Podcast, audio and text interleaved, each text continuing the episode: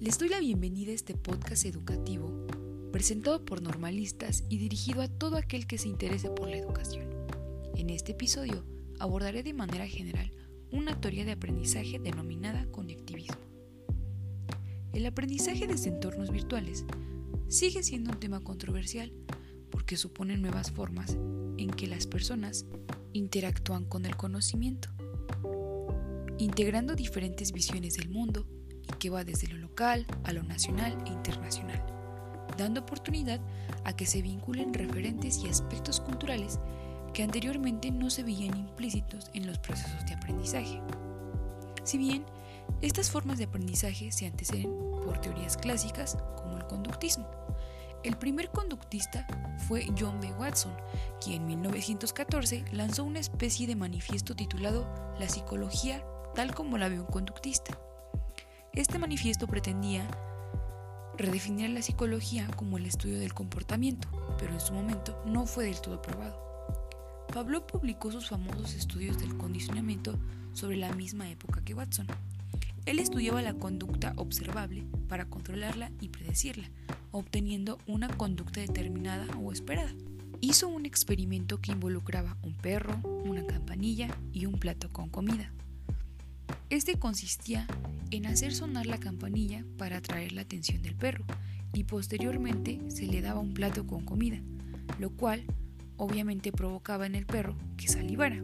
Entonces, cuando el perro escuchaba el tintinear de la campana, automáticamente salivaba porque relacionaba la comida con la campanilla. Y así se implantó en el perro una conducta. Más adelante apareció el refuerzo instrumental y operante de Thorndike y Skinner, respectivamente, lo cual representó otro gran salto para esta teoría. De ahí salieron el refuerzo, el castigo, la extinción, la generalización y el moldeamiento como medios para la implantación del conocimiento. Posteriormente, los cognitivistas se han centrado en la identificación de los procesos mentales, las representaciones internas y conscientes del mundo que consideran esenciales para el aprendizaje humano. Sus principales exponentes fueron Jerome Brunner, psicólogo y pedagogo originario de Estados Unidos, que desarrolló la teoría de aprendizaje por descubrimiento.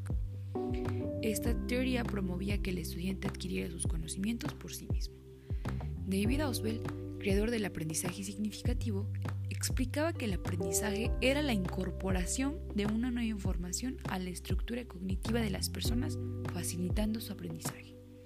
Robert Cagne creó ocho diferentes niveles o etapas de aprendizaje, motivación, aprensión, adquisición, retención, recuperación, generalización, desempeño y retroalimentación. Howard Gardner creó la teoría de las inteligencias múltiples. Él iba en contra del paradigma de una inteligencia única. Y estoy de acuerdo con él. Decía que las personas tenían diferentes tipos de inteligencia y lo podemos ver en nosotros y a nuestro alrededor con las personas que convivimos. El constructivismo es una teoría que pretende explicar cuál es la naturaleza del conocimiento humano la experiencia conduce a la creación de esquemas mentales que almacenamos en nuestras mentes y que van creciendo y haciéndose más complejos a través de dos procesos complementarios, la asimilación y la acomodación según Piaget. El constructivismo también tiene un fuerte componente social. El desarrollo cultural aparece doblemente, primero en un nivel social y luego a nivel individual, nos dice Vygotsky. Ahora bien, la teoría conectivista es creada por George Siemens y Stephen Downes. El primero, nacido en 1970 en Canadá, siendo escritor, teórico, orador e investigador sobre aprendizaje en redes y tecnología. Downes nació el 6 de abril de 1959 en Montreal, Canadá. Es un filósofo y comentarista en los campos de aprendizaje en línea y nuevos medios de comunicación. Él ha explorado y promovido el uso educativo de, la de las computadoras y de las tecnologías en línea desde 1995. Juntos, diseñaron e impartieron en 2008 un curso abierto y en línea, considerando como el primer curso de conectivismo masivo abierto y en línea, MOOC por sus siglas en inglés. El conectivismo es una teoría de aprendizaje promovida por ellos, que la llaman la teoría del aprendizaje para la era digital. Esta trata de explicar el aprendizaje complejo en un mundo social digital en rápida evolución. En la teoría, el aprendizaje se produce a través de conexiones dentro de redes. El modelo utiliza el concepto de una red con nodos y conexiones para definir el aprendizaje. Siemens reconoce a la teoría del caos como uno de los pilares junto a la teoría de la complejidad, las redes y la autoorganización. El conectivismo señala que el contexto de aprendizaje ha cambiado, al grado que la tecnología de la era digital está definiendo y moldeando nuestros pensamientos, que al saber cómo y al saber qué se le debe añadir el saber dónde, dónde encontrar el conocimiento requerido. Esto implica desarrollar nuevas habilidades y estrategias de aprendizaje. El conectivismo se presenta como la superación del conductismo, el cognitivismo y el constructivismo. El término caos fue tomado por una comunidad científica para pretender explicar las más variadas situaciones de desorden. A la teoría del caos se le solicita entonces encontrar el orden oculto tras desórdenes aparentes en diversos campos de la ciencia, la naturaleza y el comportamiento. Esta capacidad es la que Siemens pide a los estudiantes reconocer patrones que parecen estar escondidos, dice que el caos, como ciencia, reconoce la conexión de todo con el todo. La conexión del conectivismo con un solo nodo, que es la teoría del caos, se hace indispensable establecer las relaciones con los otros nodos ya señalados y realizar un enfoque global donde todo está conectado con todo para comprender en todas sus dimensiones la naturaleza, las perspectivas y los desafíos del conectivismo. El caos es una situación o acontecimiento, por más mínimo que sea, va a provocar un desorden o una confusión o tal vez una tragedia. Johann Fichte dice que no se puede mover de su lugar un grano de arena sin cambiar en algo todas las partes de la inconmensurable inmensidad. La teoría del caos declara que existen sistemas en los que, aun siendo determinista, nada de azar ni de principios de incertidumbre son esencialmente imposibles predecir porque hasta la más pequeña variación traerá resultados completamente diferentes. El investigador colombiano Diego Leal Fonseca señala que George Sims eh, define el aprendizaje como caótico porque este es desordenado y jamás será predecible. También dice que es continuo porque se aprende a lo largo de la vida y en todo momento.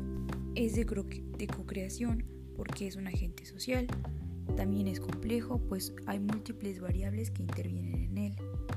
La especialización es conectada, los nodos se conectan entre sí, a través de interacción generan conocimiento. Y también el aprendizaje es incierto, la información cambia constantemente. Del mismo modo, se señalan tres niveles de aprendizaje en red. El primero es social externo, el segundo neutral y el tercero conceptual cognitivo. Los cambios a un nivel van a afectar automáticamente a otro. Y para este investigador el conectivismo se acerca más a principios de diseño, que son cuatro. Estimular la autonomía y desarrollar cada nodo, apreciar la interactividad, reconocer la diversidad de distintos puntos de vista representados e integrados y promover la apertura para garantizar la integración de la diversidad. Siemens señala que el conectivismo es una teoría de aprendizaje para la era digital que explica el efecto que la tecnología ha tenido sobre la manera en que actualmente vivimos, nos comunicamos y aprendemos.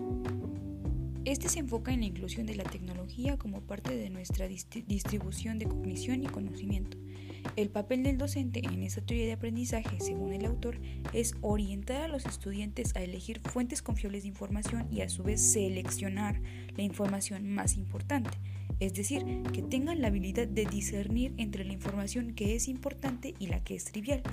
Por otro lado, el papel del estudiante se centra en adquirir la habilidad para seleccionar tantas formas y medios de información y comunicación por lo tanto, el punto de inicio del conectivismo es el individuo, el estudiante en nuestro caso. En esta teoría, además del apoyo de los libros de texto, se busca la información en la red, se comparte información con otros, se participa en foros planteando preguntas y recabando soluciones. Por ello, la aplicación de esta teoría como, modelo pedagógico ayuda especialmente al desarrollo de todas las competencias tecnológicas de los alumnos y por lo tanto los ayuda a familiarizarse con el uso de las redes sociales como herramientas para compartir su talento o su conocimiento. En este caso, nos tenemos que basar o tenemos que ayudarnos de las TIC, de las TAC y de las TEP. Las TIC, las tecnologías de la información y la comunicación. Las TAC, las tecnologías del aprendizaje y el conocimiento. Y las TEP, las tecnologías del empoderamiento. En conclusión, es esencial la, la, utilización de la información y el conocimiento existente en la red por parte del alumno para la resolución de problemas concretos dentro de un contexto particular en colaboración con otros. Las redes de aprendizaje de esta era digital tienen como propósito fundamental aglutinar la mayor cantidad de personas que inicialmente tienen un objetivo particular que los motiva a aprender, pero luego se transforma en un objetivo común a otras personas, de modo que se forman redes de intercambio constantemente de información, conocimiento, por medio de múltiples y variadas conexiones. Es complicado pensar en la actualidad que el conocimiento es patrimonio particular o institucional, pues hoy el conocimiento se construye, intercambia y comparte entre múltiples opiniones y con participantes de diversas con participaciones de diversas personas. Es un conocimiento conectivo que se amplía por lo que el aprendizaje consistirá justamente en atravesar esa gran telaraña de conexiones entre personas, expertos, instituciones y comunidades. Una propuesta para el aprendizaje en red debe estar conformada por un sistema de ideas, conceptos y representaciones sobre el aprendizaje en red, sustentados en principios e ideas rectoras desde el conectivismo y estructurando en procedimientos que permitan construir las redes de aprendizaje y los entornos personales de aprendizaje, bases para el desarrollo del aprendizaje en esta concepción. Eso fue todo por el episodio de hoy. Hasta la próxima.